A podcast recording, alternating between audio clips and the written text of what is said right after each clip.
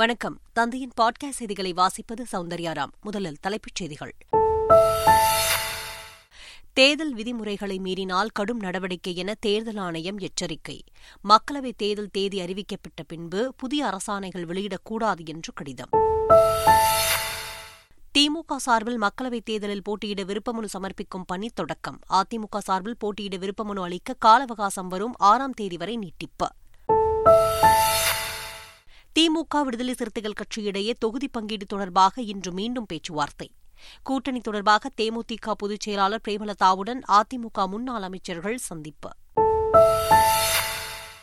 தமிழ்நாட்டில் ஒரு தொகுதியிலாவது பாஜகவை ஜெயிக்க வைக்க முடியுமா பிரதமர் நரேந்திர மோடிக்கு அமைச்சர் உதயநிதி ஸ்டாலின் சவால் கொல்கத்தாவில் பிரதமர் மோடியுடன் மேற்குவங்க முதலமைச்சர் மம்தா பானர்ஜி திடீர் சந்திப்பு மரியாதை நிமித்தமாக சந்தித்ததாகவும் அரசியல் குறித்து எதுவும் பேசவில்லை என்றும் மம்தா விளக்கம் ரஷ்யாவில் மர்மமான முறையில் உயிரிழந்த எதிர்க்கட்சித் தலைவர் அலெக்சி நவால்னியின் உடல் அடக்கம் மாஸ்கோவில் நடைபெற்ற இறுதி சடங்கு நிகழ்ச்சியில் அமெரிக்க தூதர் மற்றும் ஆயிரக்கணக்கான மக்கள் பங்கேற்பு பெங்களூரு சின்னசாமி மைதானத்தில் நடைபெற்ற மகளிர் பிரீமியர் லீக் கிரிக்கெட் தொடர் குஜராத்தை ஆறு விக்கெட் வித்தியாசத்தில் வீழ்த்தி உத்தரப்பிரதேச அணி வெற்றி இனி விரிவான செய்திகள் நாடாளுமன்ற தேர்தல் தேதி அறிவிக்கப்பட்ட பின்பு புதிய அறிவிப்புகள் மற்றும் அரசாணைகள் வெளியிடக்கூடாது என்று அரசுத்துறை செயலர்களுக்கு தமிழக தலைமை தேர்தல் அதிகாரி சத்யபிரதா சாஹூ கடிதம் எழுதியுள்ளார் சம்பந்தப்பட்ட துறைகளின் செயலர்கள் அரசாணை தொடர்பான பதிவேட்டில் இறுதி அரசாணை வெளியிட்ட பின்பு கோடிட்டு முடிக்க வேண்டும் என்றும் அதை நகல் எடுத்து தேர்தல் தேதி அறிவிக்கப்பட்ட இரண்டு மணி நேரத்திற்குள் தனக்கு அனுப்ப வேண்டும் என்றும் சத்யபிரதா சாஹூ தெரிவித்துள்ளார் இதனிடையே தேர்தல் விதிமுறைகளை மீறும் வேட்பாளர்கள் மற்றும் பேச்சாளர்களின் மீது கடும் நடவடிக்கை எடுக்கப்படும் என்று தேர்தல் ஆணையம் எச்சரிக்கை எச்சரிக்கை விடுத்துள்ளது திமுக சார்பில் மக்களவைத் தேர்தலில் போட்டியிட விருப்பமனு சமர்ப்பிக்கும் பணி தொடங்கியுள்ளது திமுக வேட்பாளர்கள் தேர்வுக்கான விருப்பமனு படிவங்கள் கடந்த பிப்ரவரி பத்தொன்பதாம் தேதி முதல் சென்னை அண்ணா அறிவாலயத்தில் வழங்கப்பட்டது போட்டியிட விரும்புவோர் இரண்டாயிரம் ரூபாய் செலுத்தி விண்ணப்ப படிவத்தை பெற்றனர் பூர்த்தி செய்த விண்ணப்ப படிவத்தை ஐம்பதாயிரம் ரூபாய் கட்டணம் செலுத்தி தாக்கல் செய்யும் பணி தொடங்கியுள்ளது வரும் ஏழாம் தேதி மாலை ஆறு மணி வரை பூர்த்தி செய்த விண்ணப்ப படிவத்தை சமர்ப்பிக்கலாம் என்று அறிவிக்கப்பட்டுள்ளது திமுக துணை பொதுச் செயலாளர் கனிமொழி மீண்டும் தூத்துக்குடியில் போட்டியிட விருப்பம் தெரிவித்து ஐம்பத்து ஒரு மனுக்கள் தாக்கல் செய்யப்பட்டன அறிவிக்கப்பட்டுள்ளது நாடாளுமன்ற தேர்தலில் அதிமுக சார்பில் போட்டியிட விருப்பமனு அளிப்பதற்கான கால அவகாசம் வரும் ஆறாம் தேதி வரை நீட்டித்துள்ளது கடந்த இருபத்தி ஓராம் தேதி முதல் விருப்பமனு விநியோகம் நடைபெற்று வரும் நிலையில் விருப்பமனுக்களை திரும்ப அளிப்பதற்கான கால அவகாசம் நேற்றுடன் நிறைவடைய இருந்தது இந்த நிலையில் கால அவகாசத்தை வரும் ஆறாம் தேதி வரை நீட்டித்து அதிமுக பொதுச் செயலாளர் எடப்பாடி பழனிசாமி அறிவித்துள்ளார் சென்னை சாலை கிராமத்தில் உள்ள விஜயகாந்த் இல்லத்திற்கு சென்று அதிமுக முன்னாள் அமைச்சர்கள் எஸ் பி வேலுமணி தங்கமணி உள்ளிட்டோர் தேமுதிக பொதுச் செயலாளர் பிரேமலதாவை சந்தித்து பேசியுள்ளனர் பின்னர் செய்தியாளர்களை சந்தித்த அதிமுக முன்னாள் அமைச்சர் எஸ் பி வேலுமணி தேமுதிகவுடன் கூட்டணி தொடர்பாக பேசியதாக தெரிவித்துள்ளார் ரெண்டு பக்கமும் குழு போடப்படும் என்று சொல்லியிருக்கிறார்கள் குழு போட்ட பின்னால் மற்ற பிரச்சனைகள்லாம் கூட்டணி உறுதி நடத்திக்கலாமா அதிமுக தேமுதிக கூட்டணி உறுதி நடத்திக்கலாமா நேரடியாக வந்து ரெண்டு பேரும் சந்திச்சு பேசணும்னா அப்புறம் நீங்க திமுக விடுதலை சிறுத்தைகளிடையே தொகுதி பங்கீடு தொடர்பான இரண்டாம் கட்ட பேச்சுவார்த்தை இன்று நடைபெறவுள்ளது மூன்று தனி தொகுதிகள் ஒரு பொது தொகுதி என நான்கு தொகுதிகளை விடுதலை சிறுத்தைகள் கேட்டு வரும் நிலையில் அந்த கட்சிக்கு இரண்டு தொகுதிகளை மட்டுமே ஒதுக்க திமுக முன்வந்திருப்பதாக கூறப்படுகிறது இந்த சூழலில் இன்று நடைபெறும் பேச்சுவார்த்தையில் தொகுதி பங்கீடு தொடர்பாக சுமூக உடன்பாடு எட்டப்பட்டு இரு கட்சிகளிடையே ஒப்பந்தம் கையெழுத்தாக வாய்ப்புள்ளதாக கூறப்படுகிறது இதேபோல் மனிதநேய மக்கள் கட்சி இன்றும் திமுகவுடன் தொகுதி பங்கீடு தொடர்பாக பேச்சுவார்த்தை நடத்தவுள்ளது அந்த கட்சி ஒரு தொகுதி கேட்டு வருவது குறிப்பிடத்தக்கது மக்களவைத் தேர்தலில் பம்பரம் சின்னம் ஒதுக்கும்படி தேர்தல் ஆணையத்திற்கு உத்தரவிடக் கோரி மதிமுக பொதுச் செயலாளர் வைகோ தொடர்ந்த மனுவிற்கு ஒரு வாரத்தில் தேர்தல் ஆணையம் பதிலளிக்க சென்னை உயர்நீதிமன்றம் உத்தரவிட்டுள்ளது இதேபோல் மக்களவைத் தேர்தலில் போட்டியிட கரும்பு விவசாய சின்னத்தை ஒதுக்கக் கோரி நாம் தமிழர் கட்சியின் தலைமை ஒருங்கிணைப்பாளர் சீமான் தாக்கல் செய்த ரிட் மனு மீதான தீர்ப்பை டெல்லி உயர்நீதிமன்றம் தேதி குறிப்பிடாமல் தள்ளி வைத்துள்ளது தமிழ்நாட்டில் ஒரு தொகுதியிலாவது பாஜகவை ஜெயிக்க வைக்க முடியுமா என்று பிரதமர் நரேந்திர மோடிக்கு அமைச்சர் உதயநிதி ஸ்டாலின் சவால் விடுத்துள்ளார் ஒரு சவால் அடுத்த நாற்பது நாள் தங்குங்க தமிழ்நாட்டிலே தங்குங்க உங்களால் ஒரு தொகுதியில கூட தமிழ்நாட்டில் ஜெயிக்க முடியாது வரும் மக்களவைத் தேர்தலில் தமிழக பாஜக தலைவர் அண்ணாமலை போட்டியிட உள்ளதாக தகவல் வெளியாகியுள்ள நிலையில் இதுகுறித்து அவர் விளக்கம் அளித்துள்ளார் எனக்கு தெரியல தகவல் எங்கிருந்து யார் உங்களுக்கு சொன்னாங்க அப்படின்னு நம்முடைய கட்சியை பொறுத்தவரை இன்னைக்கு வரைக்கும் எனக்கு ஒரு பொறுப்பு கொடுத்திருக்காங்க அந்த பொறுப்பை செய்து கொண்டிருக்கின்றேன் கூட்டணி குறித்து சில கட்சிகளுடன் பேசிக் கொண்டுள்ளதாக அமமுக பொதுச் செயலாளர் டி டிவி தினகரன் கூறியுள்ளார் இன்னும் சில நாள்கள் பொருந்திருங்க எல்லா உங்களுடைய அனுமானங்களுக்கும் உங்களுடைய யூகங்களுக்கும் உறுதியாக விடை கிடைக்கும் நானும் திரு ஓபிஎஸ் அவர்களிடம் வருங்காலத்தில் அரசியல் ரீதியாக இணைந்து செயல்படணும் ஏற்கனவே முடிவெடுத்துட்டோம் கூட்டணிக்காக சில கட்சிகளுடன் பேசிக் கொண்டிருப்பது உண்மை திருவண்ணாமலை மாவட்டம் செய்யார் அருகே தொடர் காத்திருப்பு போராட்டத்தில் ஈடுபட்டு வரும் விவசாயிகளை மக்கள் இயக்கங்களின் தேசிய கூட்டமைப்பு அமைப்பாளர் மேதா பட்கர் நேரில் சந்தித்தார் மேல்கா சிப்காட் திட்டத்தை அரசு கைவிட வேண்டும் என்று கூறி விவசாயிகள் சுமார் இருநூறு நாட்களுக்கு மேலாக போராடி வருகின்றனர் இந்த நிலையில் போராட்டக்காரர்களை சந்தித்த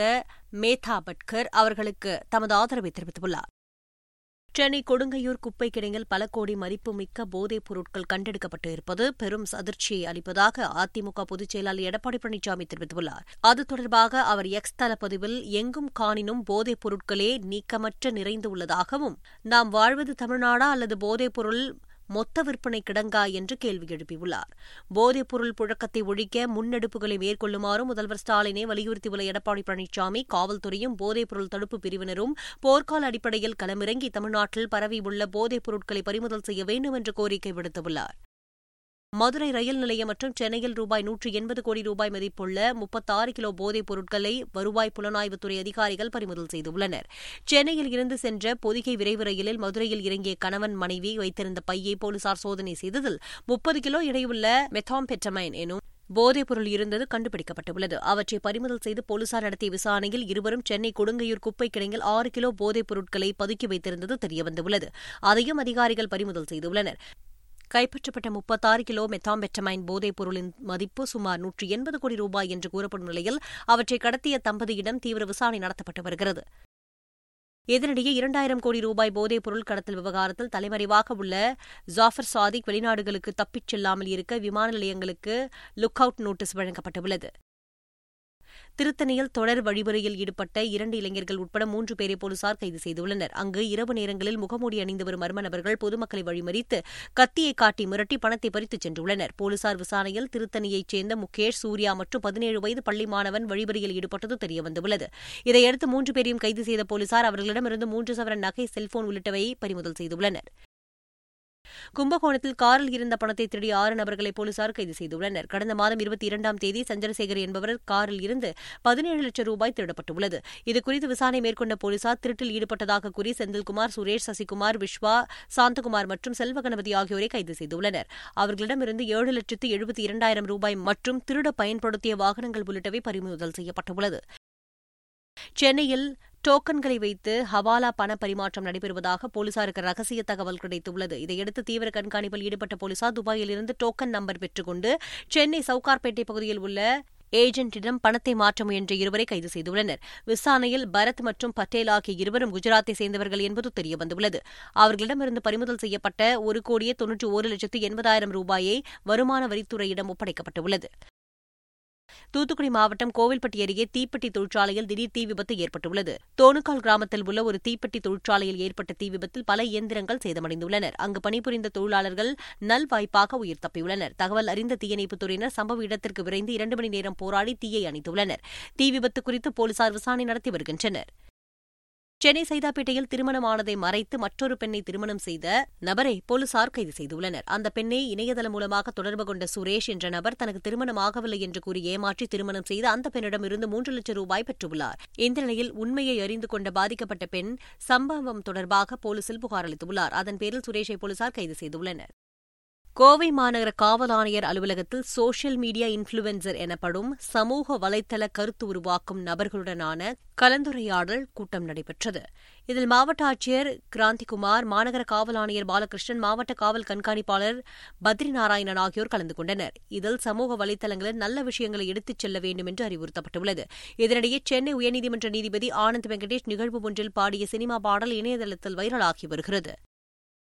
காரைக்காலில் உள்ள பெரியபள்ளி வாசல் கந்தூரி விழா ஊர்வலம் வெகு விமரிசையாக நடைபெற்றது அப்போது மதுபுரியில் இருந்த சிலர் தொடர்ச்சியாக வெடிக்கக்கூடிய வெடிகளை கூட்டத்தின் நடுவே வைத்து நடனமாடியதாக கூறப்படுகிறது திடீரென வெடிகள் வெடித்துச் சிதறியதால் கூட்டத்தில் இருந்த குழந்தைகள் பெண்கள் என அனைவரும் அலறியடித்து ஓடியதில் சிலர் காயமடைந்துள்ளனர் இதையடுத்து சம்பவத்தில் தொடர்புடைய நான்கு பேரை போலீசார் கைது செய்து விசாரணை மேற்கொண்டுள்ளனர் மதுரையில் ஒரே குடும்பத்தைச் சேர்ந்த நான்கு பேர் தற்கொலை செய்து கொண்ட சம்பவம் அதிர்ச்சியை ஏற்படுத்தியுள்ளது மதுரை அனுப்பானடி பகுதியைச் சேர்ந்த செந்தில்குமார் என்பவர் வேலைக்கு செல்லாமல் வீட்டிலேயே இருந்ததாக கூறப்படுகிறது அவரது மனைவி வீரச்செல்வி அரசு கூர்நோக்கு இல்லத்தில் ஆசிரியராக பணியாற்றி வந்த நிலையில் செந்தில்குமார் வீரச்செல்வியின் படத்தில் மது அருந்தி தவறான செயல்களில் ஈடுபட்டதாகவும் தெரிகிறது இதனால் கணவன் மனைவி இடையே அடிக்கடி தகராறு ஏற்பட்ட நிலையில் செந்தில்குமார் தூக்கிட்டு தற்கொலை செய்ததாக கூறப்படுகிறது இதனால் அதிர்ச்சியடைந்த அவரது மனைவி வீரச்செல்வி தனது இரு குழந்தைகளுடன் தூக்கிட்டு தற்கொலை செய்து கொண்டுள்ளார் தகவல் அறிந்த போலீசார் உடல்களை கைப்பற்றி விசாரணை மேற்கொண்டு வருகின்றனர் சென்னை எண்ணூர் பகுதியில் எண்ணெய் கசிவுகளால் பாதிக்கப்பட்ட பறவைகளுக்கு சிகிச்சை அளிக்கப்பட்ட நிலையில் அவை மீண்டும் சுதந்திரமாக பறக்கவிடப்பட்டன கடந்த டிசம்பர் மாதம் சென்னையில் மிக்சாம் புயலினால் ஏற்பட்ட பாதிப்பில் எண்ணெய் நிறுவனத்தில் இருந்து கழிவுகள் வெளியேறி கொசஸ்தலை ஆற்றில் கலந்துள்ளன இதனால் எண்ணூர் முகத்துவார பகுதி மற்றும் அலையாத்தி காடுகளில் பாதிப்பு ஏற்பட்டுள்ளது குறிப்பாக ஏராளமான பறவைகளின் சிறகுகள் எண்ணெய்கள் கசிவுகள் அதிக அளவில் பரவியுள்ளன இதைத் தொடர்ந்து இரண்டு தனியார்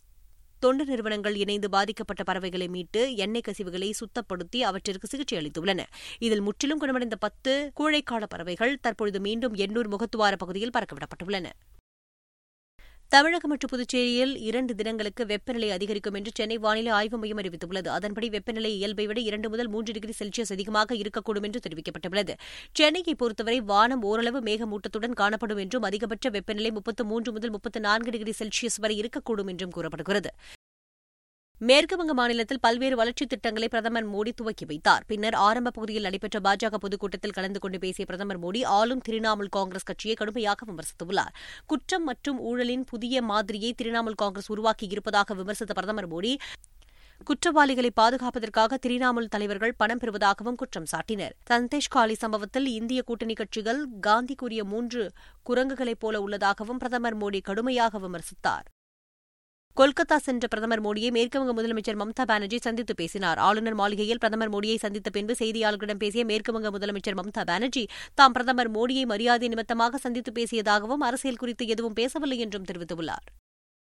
பெங்களூருவில் ஒயிட்ஃபீல்ட் பகுதியில் உள்ள தனியார் உணவகத்தில் நேற்று திடீரென்று பலத்த சத்தத்துடன் அடுத்தடுத்து வெடிகுண்டுகள் வெடித்துள்ளன இதனால் அங்கிருந்த வாடிக்கையாளர்கள் அச்சத்தில் ஓட்டம் பிடித்தனர் குண்டுவெடிப்பில் ஒன்பது பேர் பலத்த காயமடைந்து மருத்துவமனையில் அனுமதிக்கப்பட்டுள்ளனர் சம்பவ இடத்திற்கு விரைந்த வெடிகுண்டு நிபுணர்கள் காவல்துறை எண்ணெய் அதிகாரிகள் தீவிர சோதனை மேற்கொண்டுள்ளனர் நேரில் ஆய்வு செய்த கர்நாடகா துணை முதலமைச்சர் டி கே சிவக்குமார்